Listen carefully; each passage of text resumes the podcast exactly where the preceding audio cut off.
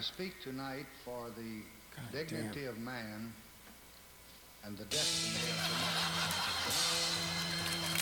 I urge every member of both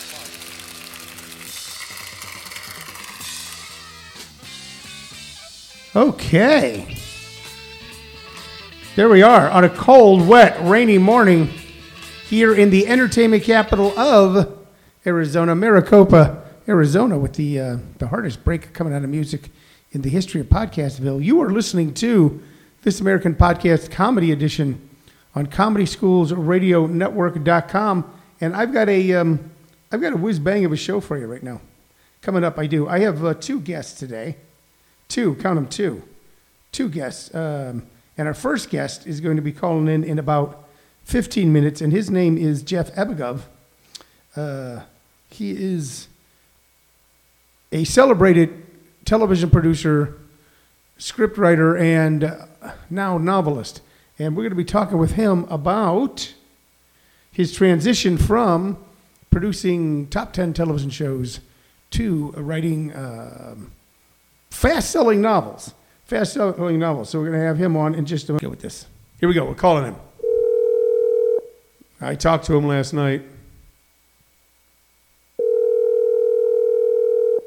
And we knew that this was. Uh... Hello? Hey, is this you? It is. Wait, wait. Yes. Okay.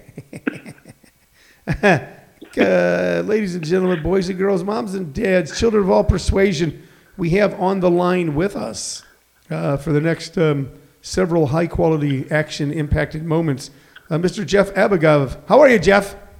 Good, Tony. How are you?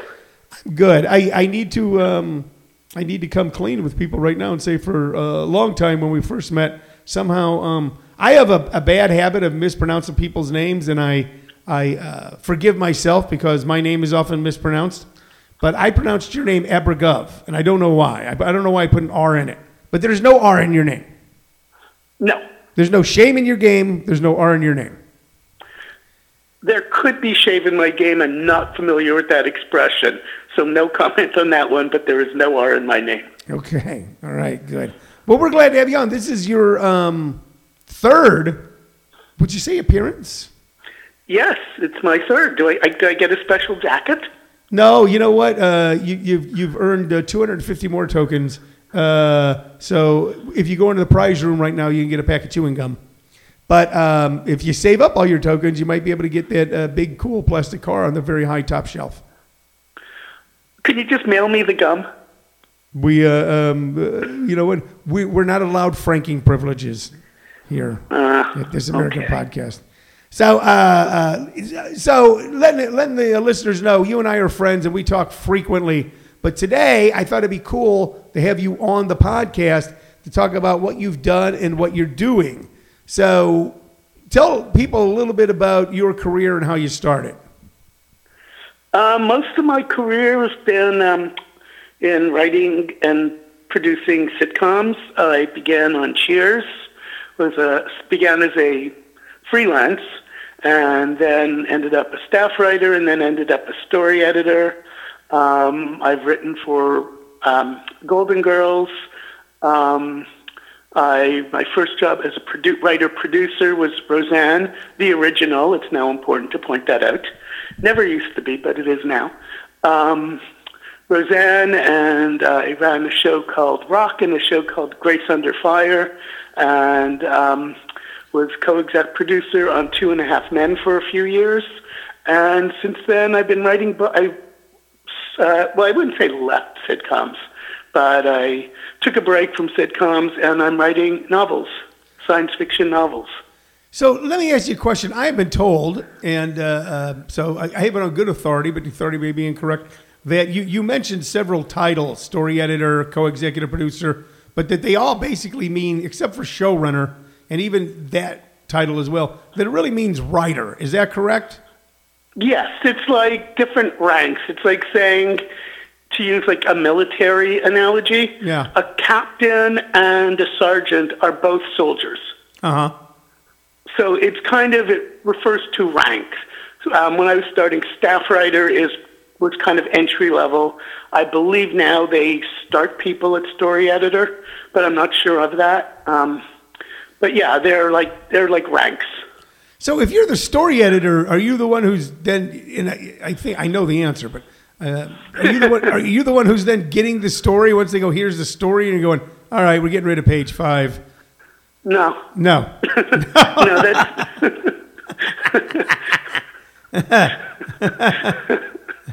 the. I, I think a long time ago, like in the dawn of television, um, when the person when before what I call credit inflation. Um, when the top guy who was a businessman producer Yeah. was the only one called producer who wasn't a writer. And I think back then the head writer would have been called story editor. But then there was this kind of inflation where I guess at some point the head writer said, well, I should be called producer. And they probably said, I'm just speculating here, but they probably said, okay, we'll call you producer instead of giving you a raise. And then later on, the producer said I should be called executive producer, et cetera, et cetera. So everyone kind of like kind of moved up in title. Now the showrunner though is the, when somebody and the showrunner was a um, it was, that was a term I started hearing.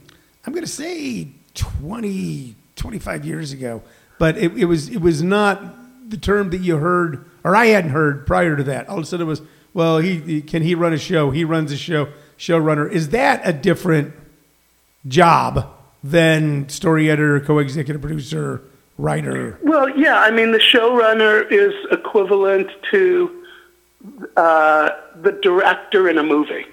The director in a movie, it, the movie is his vision.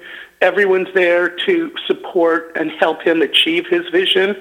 Um, there might be studios or, you know, money people, money producers, you know, giving him input that he doesn't want. But ultimately, a movie is the director's vision and a TV show is the showrunner's vision. The term probably came up because, okay, the highest title is executive producer, but that could be anything. That could be when it's a small company, the owners will take executive producer credit. Um, sometimes a star's manager will say, hey, you want my client? You want my star? I want to be called executive producer. So the term there could the term executive producer could mean so many different things. So the term showrunner, which isn't a credit, a title or a credit you'll see on screen, No. was just to say, okay, there's six executive producers. Who's really running things? Okay. All right. So so then so then let, let me ask you this. So then I also see created by. Now and, I- and I heard a story that um, there's some guys who've created the show and once they've created after the pilot are never involved but then get paid throughout the history of the show. So can you tell us a little bit about that? Well, created by is actually one of the few titles that actually means what it sounds like. um, it's the person who wrote the pilot. And sometimes, if they're, what'll happen when somebody who's not ready to run a show um, um, writes a pilot that the networks like and pick it up, they'll hire someone who didn't create. Well, first of all, most of the time, um, the person who created the show is um, an approved showrunner. But in the times when they're not, another showrunner is brought in to run things. And sometimes they don't get along. Yeah, I've uh, um, uh, we've read about those things. We've heard about those things. So, but is it is it true? I I saw um, was it Larry Charles? I saw an interview with Larry Charles once where they pointed out the number of uh, sitcoms he had been the director on the first episode, and then someone said, and so you get paid for every episode, even though he had only directed the pilot and then moved on. Is that true, or was I drunk? Uh, I think both. Okay, all right, good, good, good. good. Now, what- No, I mean it, it's there's it's um, uh, partly negotiated. I don't know it as well on the DGA side, the Directors Guild side. Yeah. But um, on the writers, yes. If you write, if you create a show, and then are fired from it, you still get you know uh, royalty for having created it. All right, good. So you could have you could have created you know you could create like three shows and then uh, move to the beach and um, which you have by the way move to the beach um, and Yes, then eat, eat lobster all the time and wear um, wear um, uh, wear long shorts and no shirt and listen to uh, surf music. Is that true? Is that true? That uh, me personally, No, not you, but a, a guy could. I mean, I don't know if you are. I don't know if you're eating lobster every day. You could be eating lobster every day. Um, yeah, but I think you could do that without creating three shows. Well, you got to do you got to do something to eat lobster every I day. mean, maybe move to Maine instead of Southern California beaches, but your lobster's cheaper. But if that's your thing in life, yeah. You know, lobster's probably not that big a deal in Maine. It's like it's like cattle in Montana. People want a hamburger, go, I guess we're in Montana. But you could probably just lobster for, you know, lunch lobster. There's probably lunch lobster in Maine. You know, and it's a it's a it's a cheesier lobster. Um, I don't want to get way way late into lobster land. The last time I did that, it, it totally totally made the whole show all cattywampus. So you here And by here- the way, uh, um, let me let me just interject on the last point because it, it you, I don't know, maybe I misread your tone that About somehow unf- no about um, created by royalties. yeah. It's some. Here's the thing. So, somebody comes up with an idea, writes a script, it becomes a big thing, and someone is making going to be making money off that. Yes. Typically, it's the owners of the thing, but shouldn't the person who actually invented it have a piece of that too, whether they're there or not? Oh, I So, agree the they money, should. The money is not coming off the consumer. The money is coming off the owner. So No. just wanted to point that out. No, I you know I agree one hundred percent. I mean, uh, I think uh, one of the great travesties in, in the music business was, and they've corrected to some degree, I believe, over the years, but that you had people who wrote songs. Uh, you had a situation in the music business, of course, where a guy who would own the studio, a guy come and go, I, I- wrote a song, and and the and would be fairly naive, and the uh, studio owner go, okay, but um, I want to, you know, co-write, uh, co-writing credit. And the guy, okay, and so then the guy who owned the studio uh, was it a co-writing credit, was able to get paid, and that eventually maybe the writer ran into hard times. It would sell off all of his rights for a few thousand dollars, and then the song would become a a, a classic recorded by hundreds of people and generate millions of dollars, and the guy wouldn't participate. So, I mean, can I? Can you do that? And So, if I let's say that I wrote a pilot, and people go, "We like the pilot," and the pilot got made, and it became, you know, it became, you know, uh, uh, you know, it became, uh, uh, you know, Larry's in charge. So, um, and then could I? Would it be possible for someone to put pressure on me to sell my rights to that show? And No, I, I- don't even think you're allowed yeah, to sell your rights. I, think- I, I don't think there's a vehicle for that. well, that's good. Um, I, I don't know. I've never heard of that. in, in the but, music, um, in the music industry, it was it was really common. So, Well, uh, what can what can happen, and sometimes does happen, if is let's say a person who's not a showrunner says um, has a great idea, or even a bad idea that people think is great, um, which um, has an idea, and the network say yes, we want to do it, um, but you have to get a showrunner attached. Now, the showrunner might come in and say, because um, I'll only do it if I share in the writer credit, which means the created by credit. uh huh. So that could happen.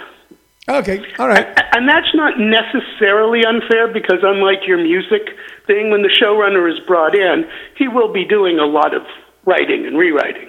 Yeah, exactly, exactly. He'll be he'll be participating in that creative process where you know someone who you know there was an individual who wrote owned the song "Happy Birthday." That individual did not write that, song, uh, did not create that song, never recorded the song, but somehow uh, had copyrighted the song or gotten a hold of the copyright.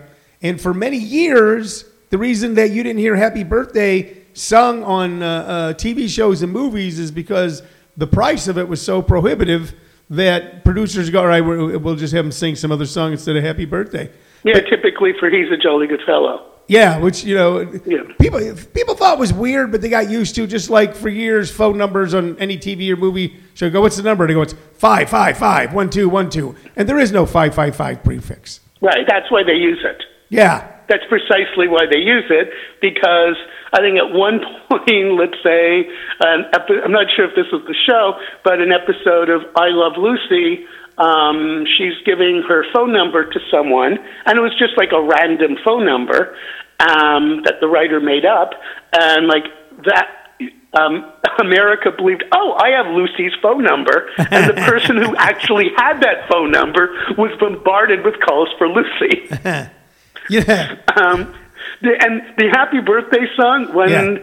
uh, I've heard the same story, but uh, piece of the beginning you missed. So yes, some person wrote it, didn't copyright it, and um, two women heard it and said, um, oh, and found out it's not copyrighted, and they just went and copyrighted it. Ah. You know, I had a So they pulled the, they pulled the fast one. I had a friend who, and we're gonna we're gonna transi- transition into your um, your uh, your your new gig as a novelist in a moment. But I had a friend who's uh, used to sit around and think up 800 like 800 lawyer, 800 boxer, 800 shoe salesman, and figure out what the uh, numbers would be, and would buy those phone numbers because you could buy phone numbers. And he would, Oh, that's clever. so let's say that you then decided to become a shoe salesman and you wanted to have the number for your business, 1 800 shoes. And then you told the phone company you wanted to go, we're sorry, you can't buy it from us. Somebody bought it. And you had to go to him and negotiate. And uh, Right. he put a kid through college like that. So, Someone, someone tried that on a, um, uh, a movie I wrote and directed called The Mating Habits of the Earthbound Human, Yeah. which you could find on Amazon or Netflix, starring David Hyde Pierce and Carmen Electra. A really funny movie, by the way. But the story I'm telling is um, so we had a website, um, matinghabits.com. And we had matinghabits.com, matinghabits.net, all of them. And for a reason I don't really remember, um, we just were a little slow to renew one year. yeah. We like, and we're supposed to renew it, and we were like two, three weeks late. And when we went to renew it, found out that someone had snuck in and got it. Yeah. Yeah. And and they got it, and we had to contact them, and they said, um, you know, we want this much money. We'll sell it to you for this much money. And we went like, screw you, and we just made it mating-habits.com. Yeah, yeah. Well, people started catching on to doing that as well. It's, you know, it's like my, my business is comedy schools, plural.com, because when I first in, in the early days went to my comedy school.com, somebody had purchased it. I went around, I put an S on it. But, you know, those things aren't even as important now in the world of Instagram and Facebook and Twitter. Um, websites are really secondary, just like phone numbers are now not that big a deal anymore. You know, I mean, for a long time, the song 8675309, Jenny Jenny, uh, the person who owned that got inundated. Then that someone bought it and used it for some purpose, but now can't give it away. Times change, Jeff. Times They change. do. And They do. and people change their gigs too. So you have changed your gig from someone who worked in the world of television writing and producing to novelist. Yes. And you've now written two novels Two. and a short story that does fairly well on uh, Amazon, as I understand it. Yes. The, the novels are available in ebook and print. Um, the short stories only available in um, ebook, electronic. All right. You know, you know. Here, here's what I've got. What? How much time do I have, Cheryl? I've got. I got five minutes, so we're gonna have to have you back without a doubt.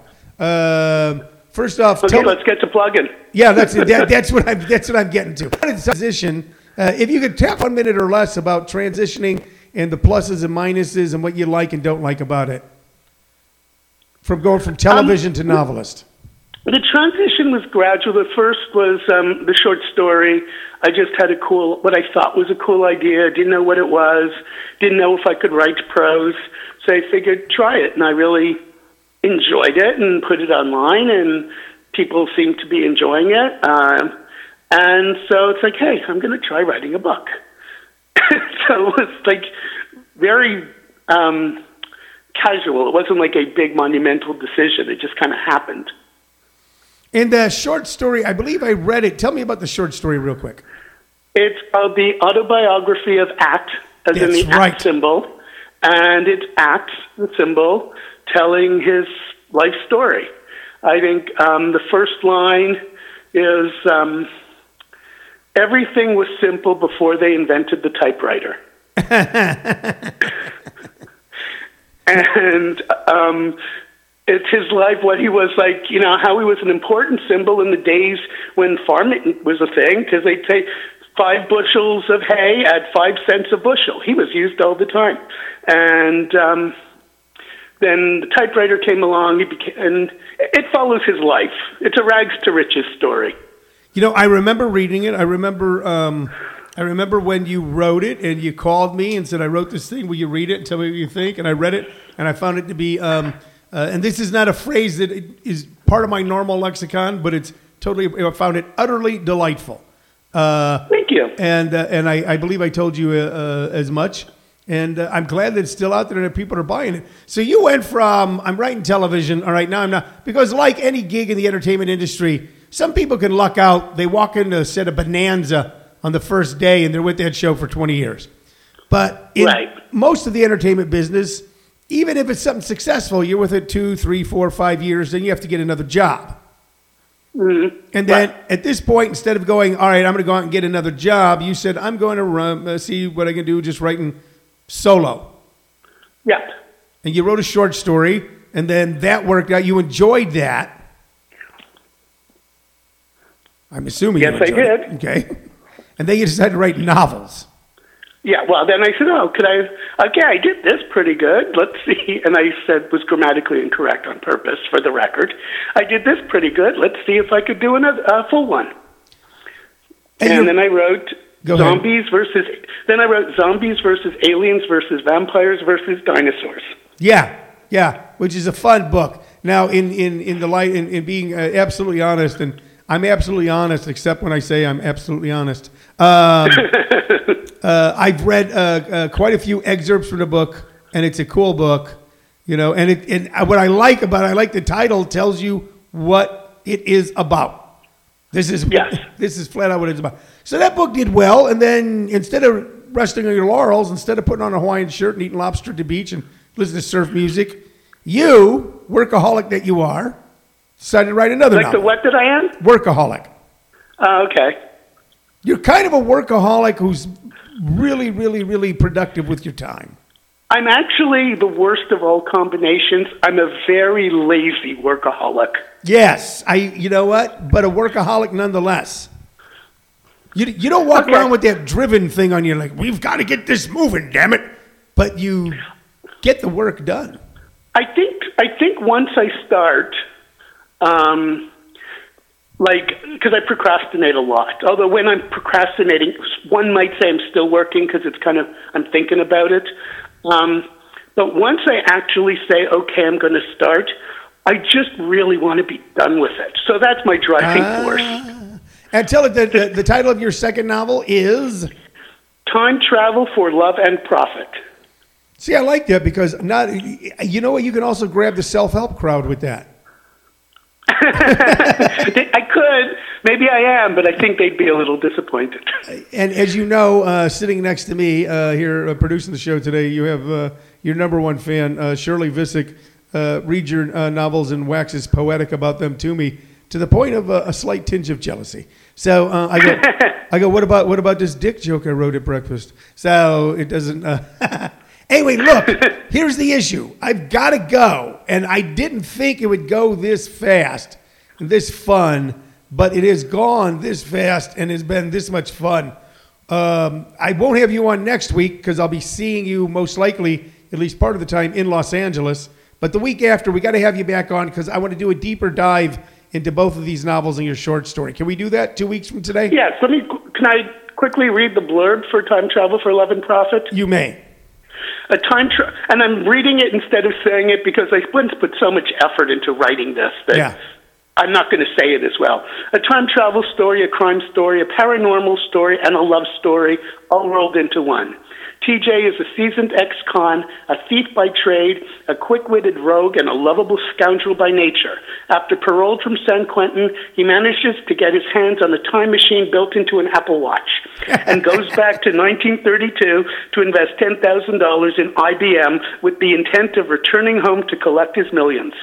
But his plan is made complicated when he comes face to face with the beautiful woman who has haunted his dreams since his childhood.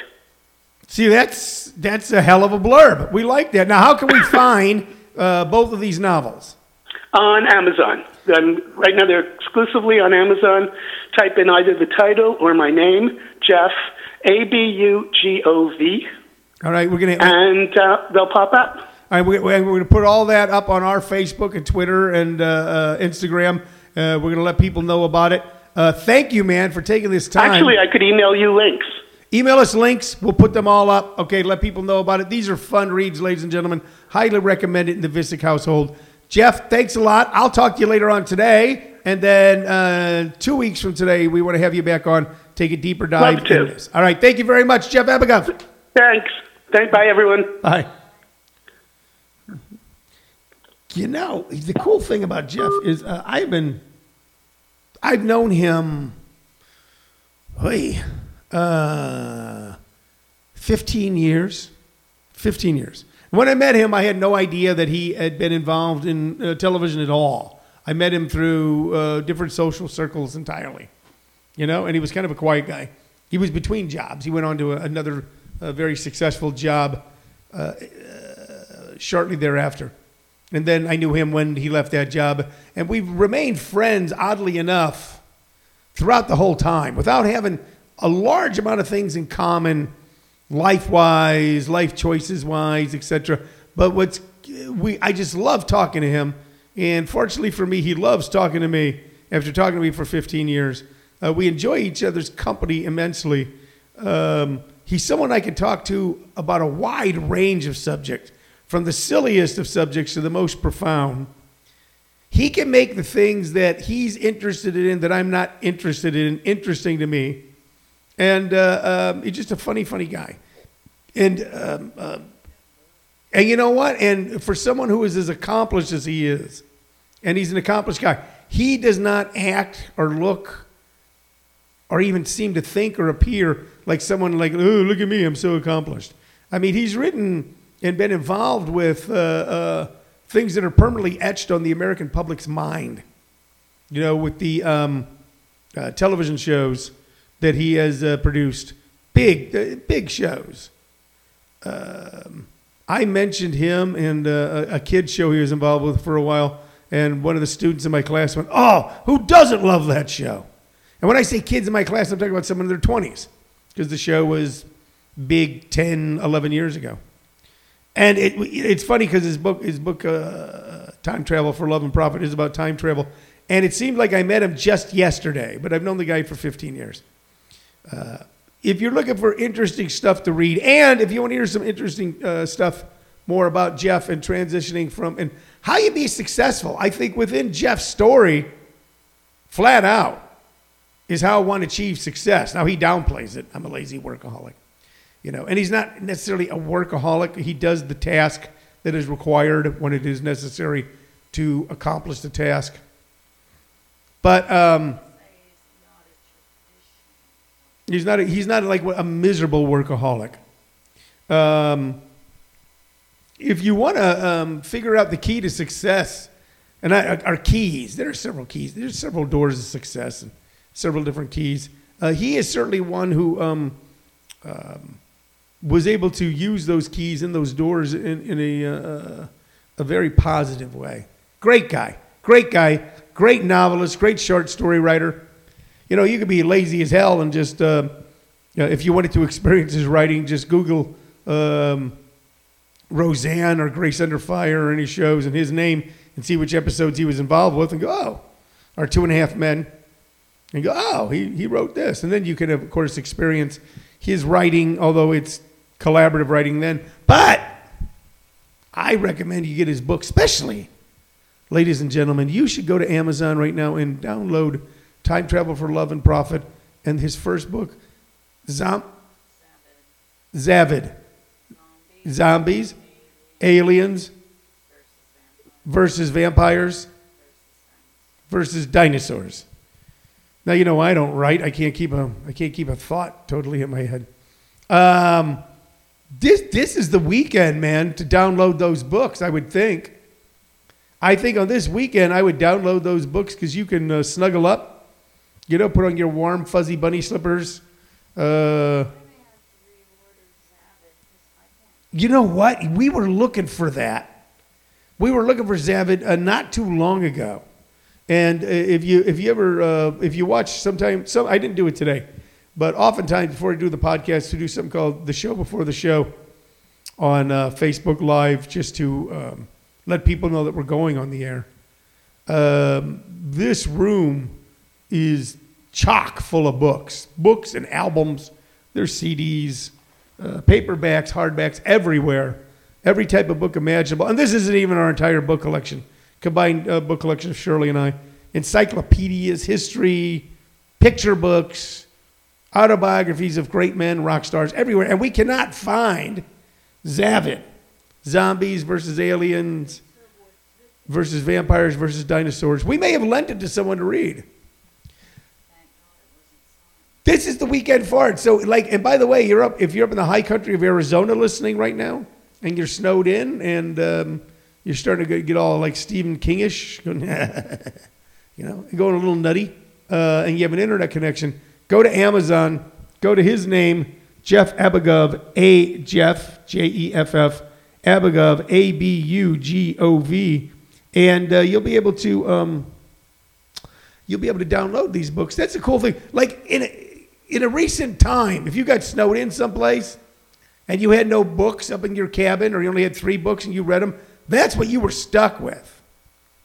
But through the miracle of the internet, ladies and people, you can download the sum total of all the world's knowledge, written material, and a lot of uh, a lot of uh, uh, recorded video material too. But you know, on a winter day, you want to read a book.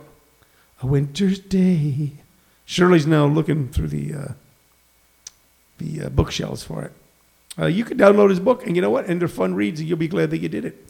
Okey doke, ladies and gentlemen. Uh, what I'd like to do now, and I'm telling my producer more than you, because she's looking for books, but I'm going to require her to um, help me out. I'm going to take a brief break. And when we come back, uh, we're going to tell you more fun stuff coming up this weekend. We've got more fun things on the air. You're listening to This American Podcast Comedy Edition on ComedySchoolsRadioNetwork.com.